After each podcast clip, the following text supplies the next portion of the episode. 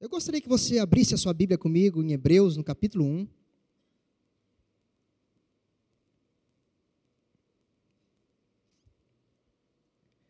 A palavra de hoje tende a ser rápida, porque eu quero orar um pouco com vocês. Hebreus capítulo 1. A partir do verso 1. Amém? Chegaram? Diz a palavra do Senhor assim: Havendo Deus antigamente falado muitas vezes e de muitas maneiras aos pais pelos profetas, a nós falou-nos nesses últimos dias pelo Filho, a quem constituiu herdeiro de tudo por quem fez todo o mundo, o qual, sendo o resplendor da sua glória, a expressa imagem da sua pessoa. Repita comigo, a expressa imagem da sua pessoa. Ou seja, a exata imagem de Deus. E sustentando todas as coisas pela palavra do seu poder, havendo feito por si mesmo a purificação dos nossos pecados, assentou-se à destra da majestade nas alturas, feito tanto mais excelente do que os anjos, quanto herdou mais excelente nome do que eles. Agora eu gostaria que você fosse em João, no capítulo 14, a partir do verso 6. João, Evangelho de João, no capítulo 14, a partir do verso 6. Aleluia.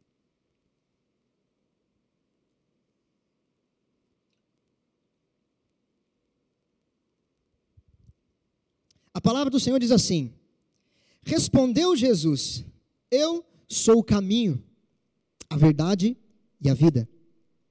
Ninguém vem ao Pai a não ser por mim. Se vocês realmente me conhecem, conheceriam também o meu Pai. Já agora vocês o conhecem e o têm visto. Então disse Felipe, no verso 8: Senhor, mostra-nos o Pai, isso nos basta. E Jesus respondeu: Você não me conhece, Felipe. Mesmo depois de eu ter estado com vocês durante tanto tempo, quem vê a mim, vê o Pai. Repete comigo: quem vê a mim, vê o Pai. Como você pode dizer, mostra-nos o Pai? Você não crê que eu estou no Pai e o Pai está em mim? As palavras que eu digo não são apenas minhas, ao contrário, o Pai que vive em mim está realizando a obra. Creiam em mim. Quando digo que estou no Pai e o Pai está em mim. Ou pelo menos creiam, por causa das mesmas obras. Digo a verdade: aquele que crê em mim fará também as obras que tenho realizado. Fará coisas ainda maiores do que estas, porque eu estou indo para o Pai. E eu farei o que vocês pedirem em meu nome, para que o Pai seja glorificado no Filho. O que vocês pedirem em meu nome, eu farei. Aleluia. Em João no capítulo 10, Jesus vai dizer: Eu e o Pai somos um. Hebreus diz que Cristo é a expressão exata de Deus. A palavra diz em João, ou Jesus diz que quem vê a mim vê o Pai. E ele vai dizer em João, como eu disse, eu e o Pai somos um. Sabe o que isso quer dizer, irmão? Que Jesus e Deus são a mesma pessoa. Mas como assim? Deus é um e Jesus é outro? De uma certa forma, sim. Mas de uma forma essencial, são o mesmo. Jesus é Deus isso quer dizer que tudo aquilo que Deus deseja, Jesus deseja. Tudo aquilo que Deus quer, Jesus também quer. Irmão, deixa eu te perguntar uma coisa. Eu quero voltar um pouquinho com você, aproximadamente seis mil anos atrás. Lá no Jardim do Éden. Estão lembrados dessa história? Em Gênesis capítulo 1. Deixa eu te fazer algumas perguntas. Existia doença no Éden? Será que Adão às vezes sofria, Zé, de algum problema intestinal ou uma dor de cabeça, é, enxaqueca, né? Que dizem que misericórdia que as mulheres têm muita enxaqueca, não tem não. Você é mulher, fala assim, eu não tenho enxaqueca. Enxaqueca não é para mim. Enxaqueca não me pertence. Você acha que Adão e Eva sofriam desse tipo de coisa, irmão? Tinha câncer? Não, não tinha. Agora, uma outra pergunta. Você acha que tinha miséria lá no Éden? Tinha falta de alguma coisa? Havia abundância, não só para o necessário, abundância. Um casal para mais de 2.500 espécies de árvores.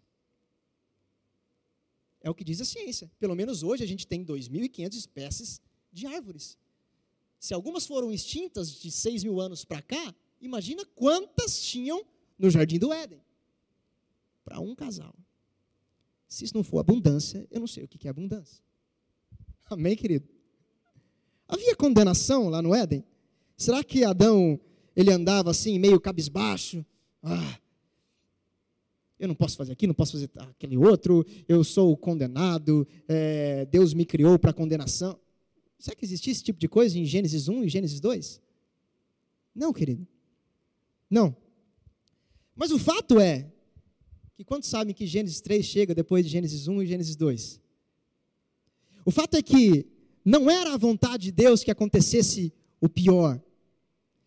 Mas Adão criou uma possibilidade da imperfeição se instalar na perfeição. Ele foi criado de uma maneira perfeita. Ele foi criado dentro de um paraíso, em que ele tinha tudo, não enfrentava doença, tinha prosperidade, não enfrentava condenação, absolutamente nada. Adão era perfeito no espírito, na alma e no corpo. Você sabia que você é um ser tricotômico, um ser trino igual a Deus? Você é um espírito, tem uma alma e habita dentro de um corpo?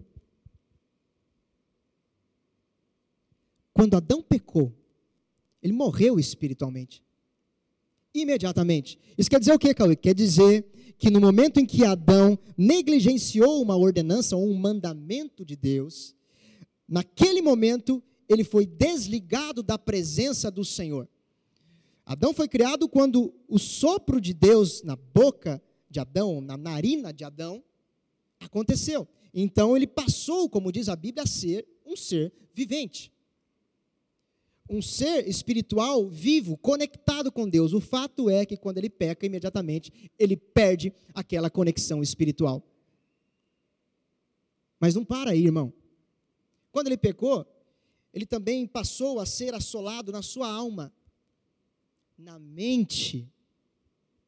Então ele passou a ter ansiedade, ele passou a ter medo, ele passou a ter vergonha, ele passou a ter síndromes psíquicas, psicossomáticas.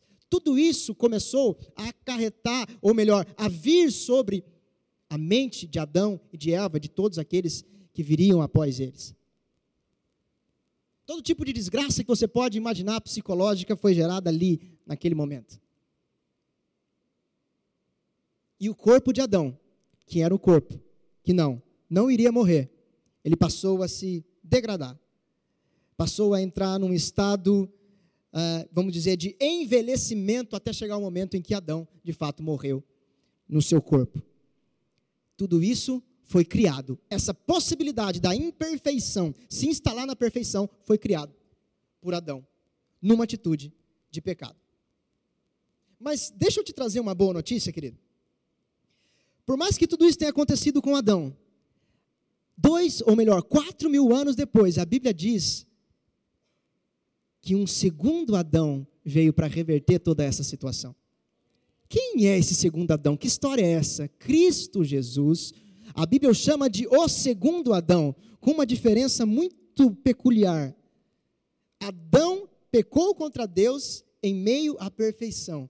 Cristo Jesus nasceu de uma virgem, miraculosamente, sem o pecado original de Adão que trazia no sangue, no DNA de Adão. Por isso que Cristo já nasceu sem pecado e ele passou 33 anos e meio da sua vida sem cometer um pecado sequer e pasmem-se vocês, em meio a um mundo tenebroso e imperfeito. Este é o segundo Adão. E Cristo, querido, ele trouxe novamente a essência que Adão tinha lá no Éden para nós hoje de novo. E além disso, Cristo veio implantar a cultura celestial, a cultura do Éden, de novo aqui nessa terra. E por isso que ele está dizendo aqui, ele fala aqui: olha, Felipe, se você não crê que o Pai está em mim, pelo menos naquilo que eu estou fazendo, nas obras que eu realizo, você precisa ver o Pai. Você está entendendo, irmão? Amém? Então, a implantação da cultura do reino, ou do retorno da cultura do Éden, está aqui em Cristo Jesus, se refletindo em obras,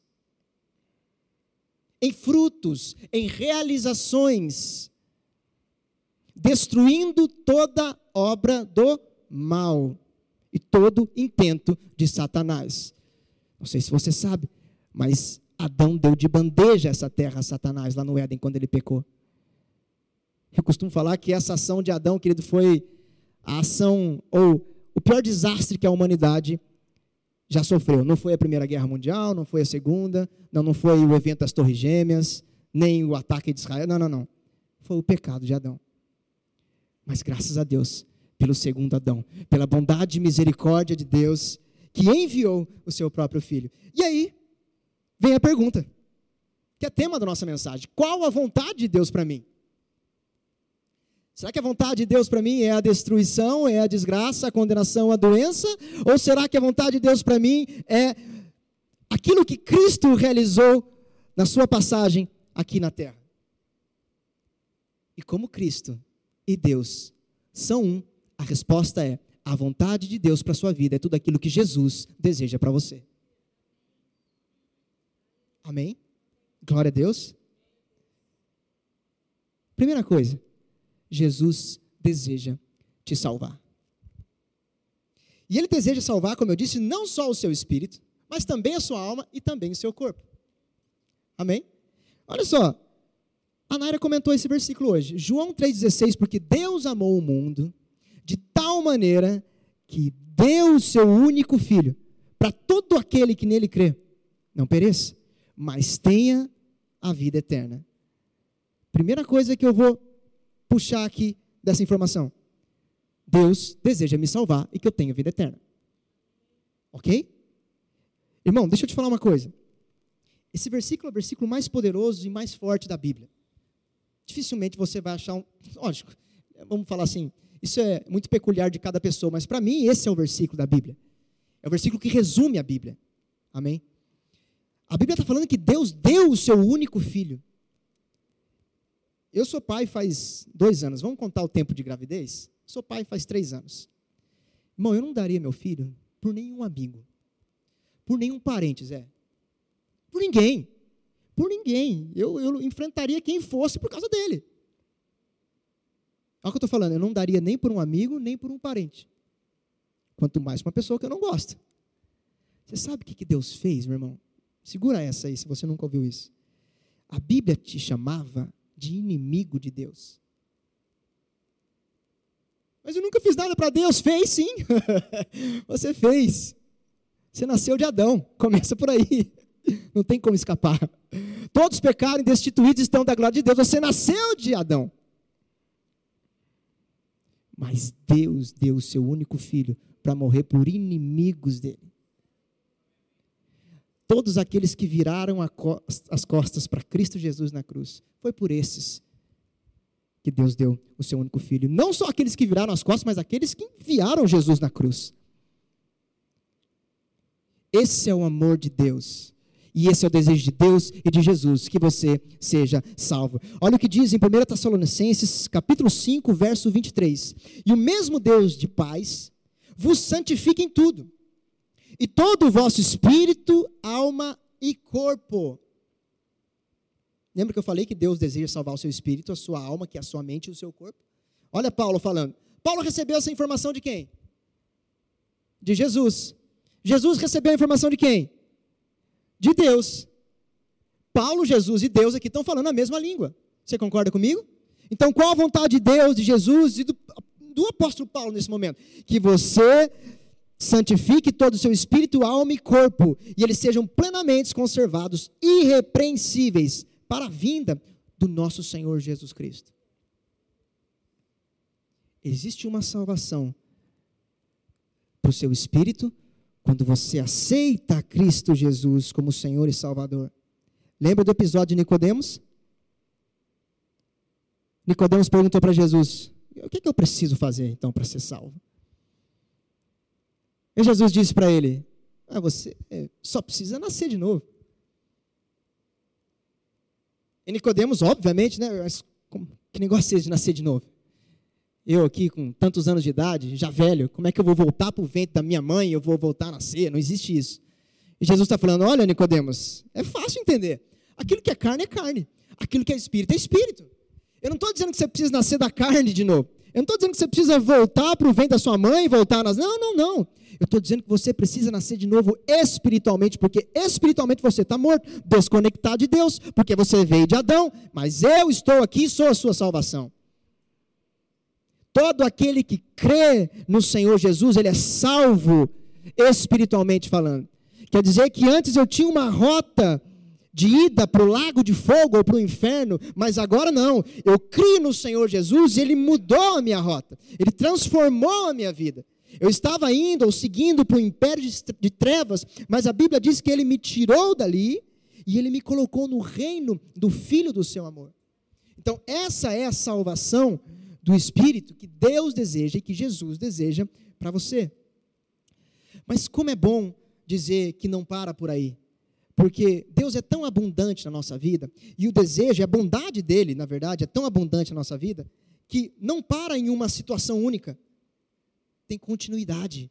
A salvação tem continuidade. E ela continua na nossa alma. E é o desejo de Deus salvar a nossa alma. A nossa mente. Cauê. Como é que é essa história aí de alma e espírito? Se ele já salvou meu espírito, já minha alma não foi no pacote? Não. A Bíblia diz que a sua alma, ela vai sendo constantemente salva durante a sua vida cristã. Entenda uma coisa, querida, a sua salvação no espírito é o ponto de partida para que você possa viver uma vida cristã e praticar a salvação da sua alma, o que a Bíblia diz aqui em Romanos 12, verso 2 a renovação do seu pensamento, a transformação da sua mentalidade, de acordo com o que a palavra de Deus diz sobre você. E ele diz assim, Paulo dizendo: a única maneira de você experimentar a boa, perfeita e agradável vontade de Deus é você transformando essa mentalidade. Ou seja, pensando como Deus, pensa. Pensando como Cristo, pensa. Pensando como Paulo pensa, porque Paulo escreveu é, é, baseado naquilo que o Espírito Santo revelou para ele, o que ele recebeu de Jesus. Amém? Então, essa transformação de mentalidade é que permite você viver uma vida boa, perfeita e agradável. E eu não estou dizendo lá no céu, daqui a 200 anos. Eu estou dizendo agora. Eu estou dizendo durante os seus 70, 80, 90, 100 anos de vida. Então, entenda que é o desejo de Deus e de Jesus que você tenha uma boa vida aqui nessa terra. Amém, querido? Aleluia, aleluia. Olha só. Uh, 1 Timóteo vai dizer assim, capítulo 2, verso 4, que Deus deseja que todos os homens sejam salvos e cheguem ao pleno conhecimento da verdade. É o desejo de Deus que todos sejam salvos. Ah, mas será que Deus não escolhe um para a perdição e outros para a vida eterna? Não, não consigo falar isso. Por quê? Porque a Bíblia me dá centenas de versículos que demonstram que Deus deseja que nós, que todos, sejamos salvos. Todos vão ser salvos? Não. Mas deixa eu te falar uma coisa. Deus não tem, entenda o que eu vou falar, Deus não tem nada a ver com isso. Cada um tem a sua capacidade decisória de decidir o que quer.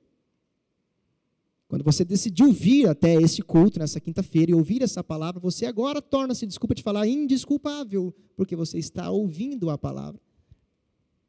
E essa palavra está penetrando no seu coração, atingindo a sua mente, seu consciente, seu subconsciente. Amém, querido? Deus deseja que todos sejam salvos, mas não é por isso que todos vão ser. A gente não acredita no universalismo. Não, o universalismo diz que todos vão para o céu independente de qualquer coisa. Não, não é assim que funciona. Existe um, um, um mix de fé e de graça para que isso aconteça. A graça é a parte de Deus. Foi estabelecida lá na cruz. A graça de Deus personificada em Cristo Jesus. A parte dele está ali. Foi a mais difícil. Sabe qual é a sua? A fé. Creia. Fé e graça unidas geram resultado divino na sua vida. Isso não é só para a salvação do espírito, não, viu? Como eu te disse, quando você alinha a sua mentalidade com a mentalidade de Deus, e você crê que tudo já está disponível para você, então você começa a ter resultados divinos na sua vida. O que é um resultado divino? Tudo aquilo que o pecado não produziu. O pecado produziu doença. Resultado divino: cura. O pecado produziu morte. Resultado divino: vida. O pecado produziu falta, miséria, resultado divino, prosperidade, abundância, superabundância. Está conseguindo compreender, irmão? Está recebendo, está aprendendo alguma coisa nessa noite em nome de Jesus? A palavra vai dizer mais. Olha em João 5, 24. Na verdade, na verdade vos digo que ou quem, quem ouve a minha palavra e crê naquele que me enviou, Cristo falando, tem a vida eterna e não entrará em condenação, mas já passou da morte para a vida. Olha Romanos 6, 23. Porque o salário do pecado é a morte, mas o dom gratuito de Deus é a vida eterna, por meio de quem? Cristo Jesus, o nosso Senhor. E Romanos 8, 1 vai dizer, portanto, nenhuma condenação há para aqueles que estão em Cristo Jesus, que não anda segundo a carne, mas segundo o Espírito. A minha carne, deixa eu te explicar, o seu corpinho aí, ele ainda tem algumas tendências adâmicas. Porque mesmo quando você aceitou a Cristo, o seu corpo ainda é um corpo corruptível. A palavra de Deus diz que um dia ele vai resgatar o seu corpo. E um dia ele vai ser santo e puro, assim como o corpo de Jesus é no céu hoje. Mas antes disso, você precisa conviver. E não só conviver, porque conviver dá a impressão que você vai sempre ficar lutando e sempre vai, vai sofrer o dano. Não. Você vai vencer tudo aquilo que o seu corpo proporcionar a você de maneira negativa. Todo desejo que contraria a vontade de Deus, que o seu corpo está desejando, você vai vencer isso em nome de Jesus. Mas através da transformação da sua mentalidade. Essa é a única maneira. E a Bíblia diz em 1 Coríntios 15 que em um dia o seu corpo, que é corruptível, num piscar de olhos, ele vai se revestir de incorruptibilidade. E nós que temos hoje um corpo de carne, osso e nosso sangue ainda contaminado pelo DNA de Adão, um dia ele não vai existir mais. O seu corpo nem sangue vai ter. Vai ser só carne, osso e o Espírito de Deus, a glória do Senhor dando vida a ele. Não está longe disso acontecer. Amém, querido? Consegui convencer você um pouco de que Deus deseja e Jesus deseja te salvar no espírito, na alma e no corpo? Amém? Aleluia, glória a Deus. Agora, talvez a questão da salvação é um pouco mais fácil de você. Ah, tudo bem, é realmente Jesus deseja me salvar, Deus deseja me salvar, mas será que ele me deseja, ele deseja me curar? existe uma divergência muito maior em relação a esse assunto do que a salvação, ok? Talvez se você for na igreja da esquina, não sei nem se tem igreja da esquina, tá? Desculpa se eu estou falando alguma igreja, eu estou apontando algum lugar. Uma igreja X, talvez você não escute a mesma coisa que eu estou dizendo. Não é que a Bíblia é diferente, é que a percepção espiritual, graças a Deus, a revelação da palavra, veio de uma maneira diferente. E nós agarramos isso. Amém? Então, olha só, abre aí Mateus no capítulo 8, por favor.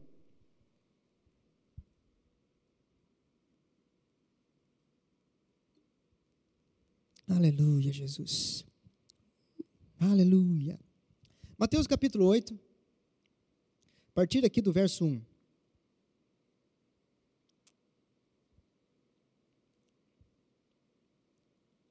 Aleluia.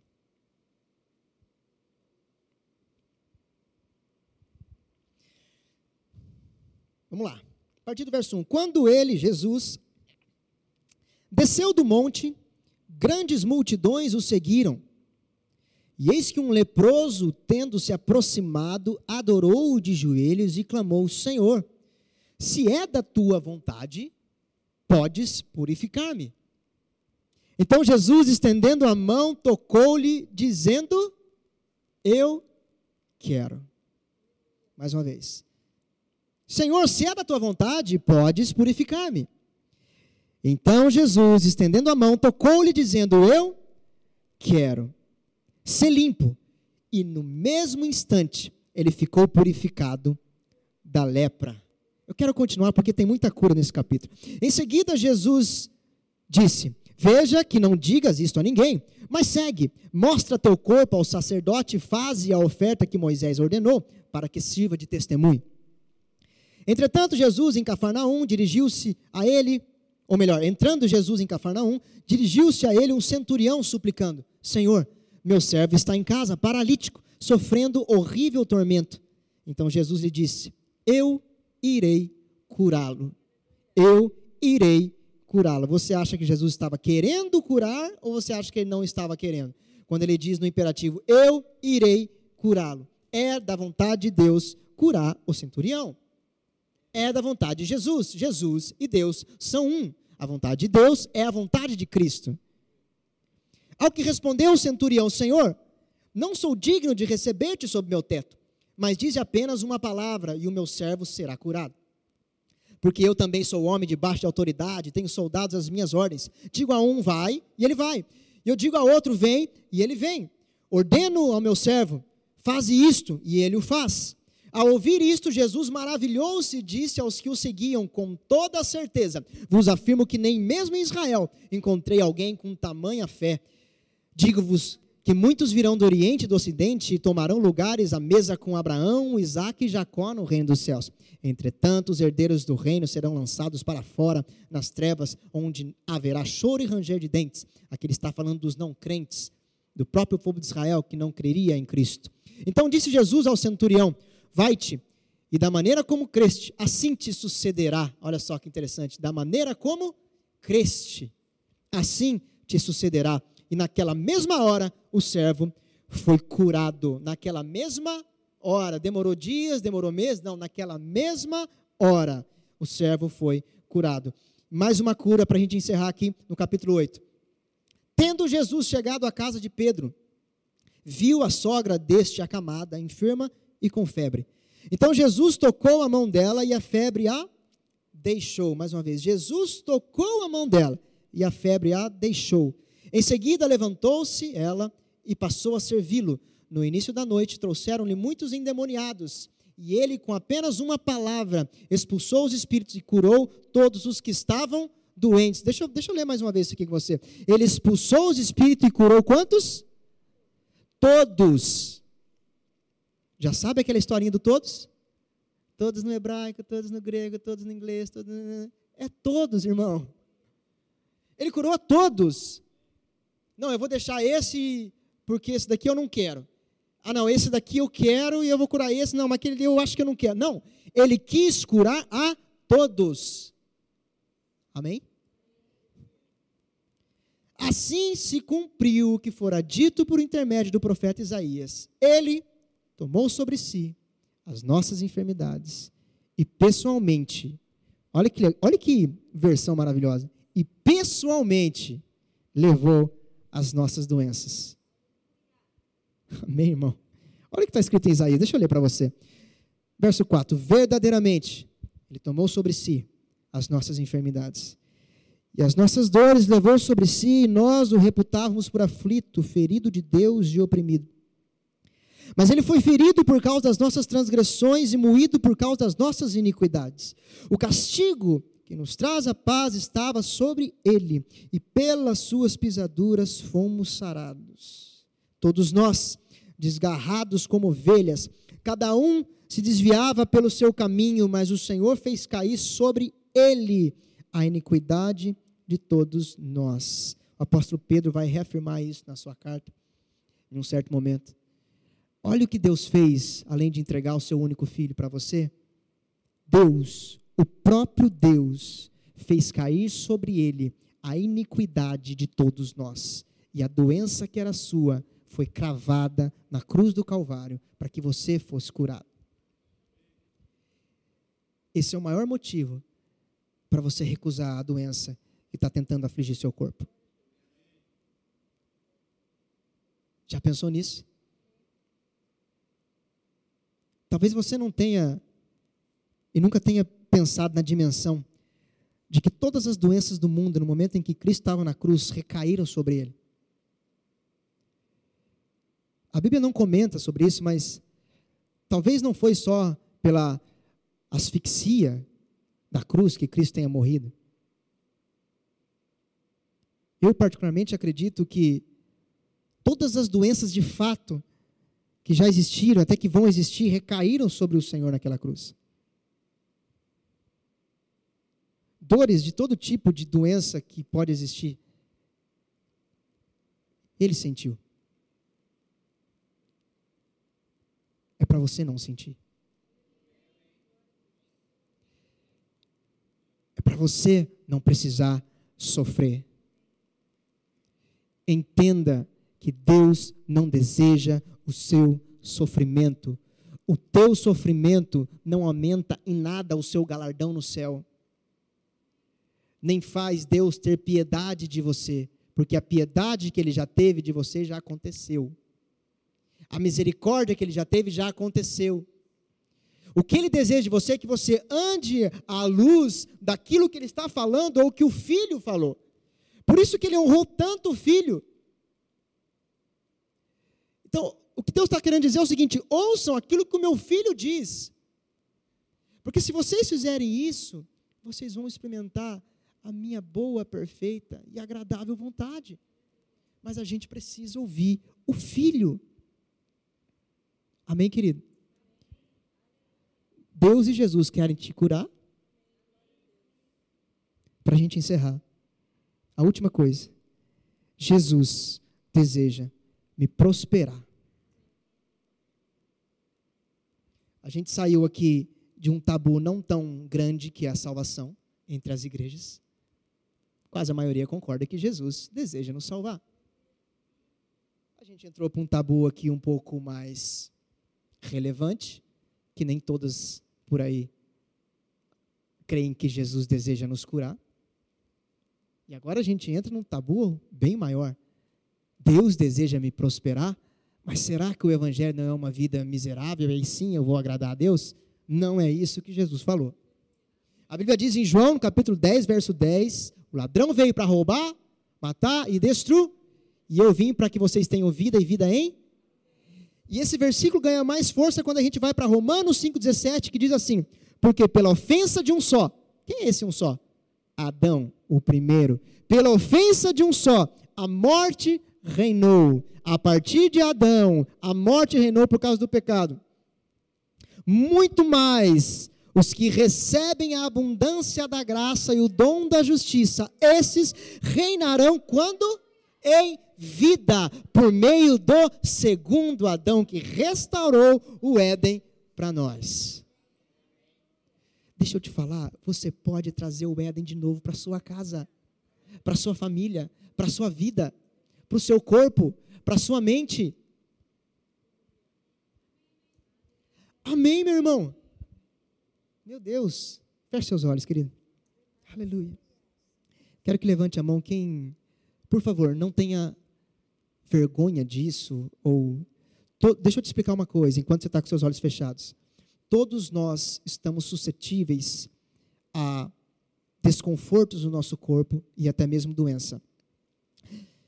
E é óbvio que a Bíblia diz que Jesus Cristo deseja que nós sejamos livres de doença e ele já levou sobre si. Mas pelo fato de ainda termos um corpo corruptível, elas insistem em vir mas nós vamos insistir e elas vão sair. Se você tem algum desconforto, alguma doença no seu corpo agora, todo mundo com os olhos fechados, eu quero que você levante a mão e eu vou até você e vou orar por você. Aleluia. Pai, eu te agradeço em nome de Jesus. Seja o que ele está sentindo, seja o que está acontecendo no corpo agora. Vida de Deus fluindo agora.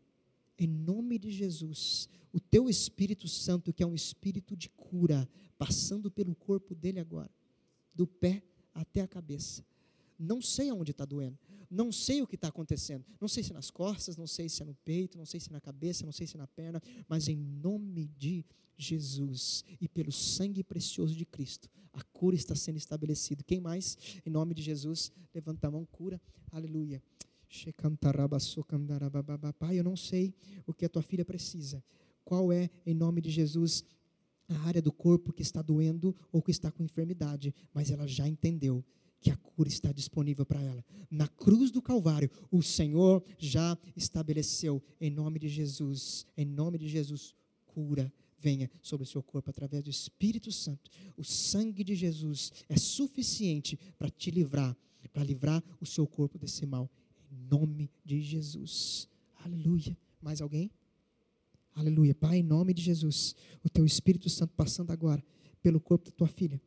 Espírito de cura, espírito de vida, em nome de Jesus. Eu não sei o que é, não sei se é na cabeça, não sei se é na mão, não sei se é na perna, não sei se é dentro de algum órgão, alguma coisa, não importa. O Senhor, é, em nome de Jesus, não vê o tamanho da doença, o tamanho do problema. Qualquer, qualquer um, para o Senhor, é pequeno, é fraco e agora está, em nome de Jesus, desaparecendo pelo poder do Espírito Santo e pelo poder da oração. Nós cremos, nós selamos em nome de Jesus.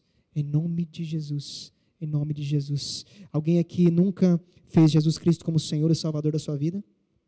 Você pode levantar a sua mão. É a sua hora, é o seu momento de receber a salvação do Senhor.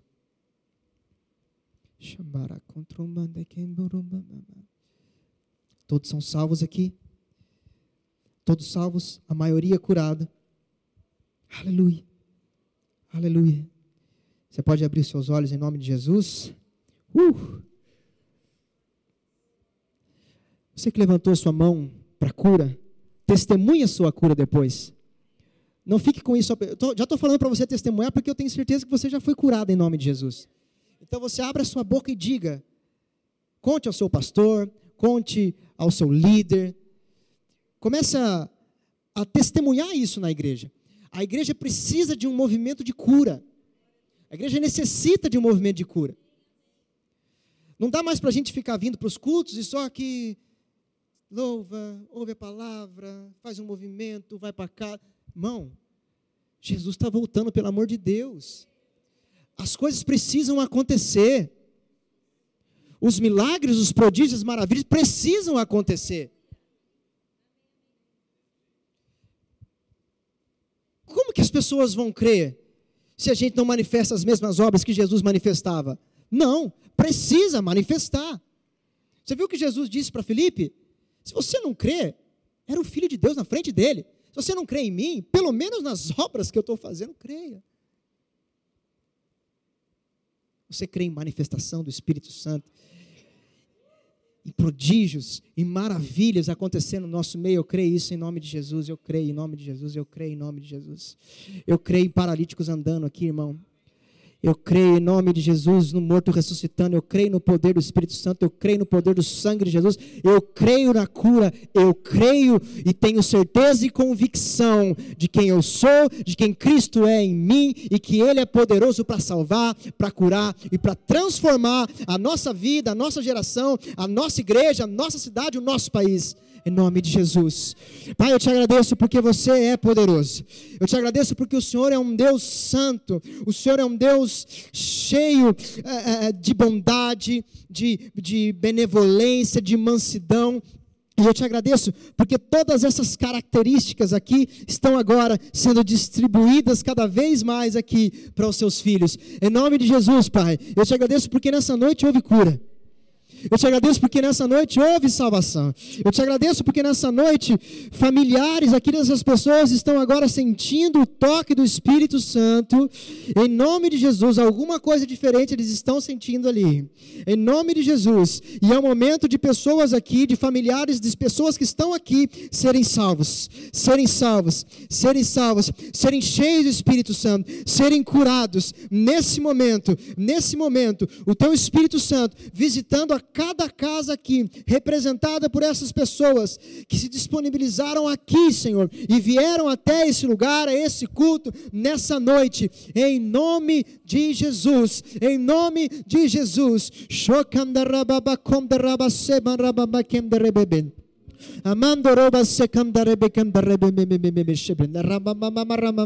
Louvado, bendito e santo seja o teu santo e poderoso nome. Aleluia, aleluia, aleluia, aleluia, aleluia.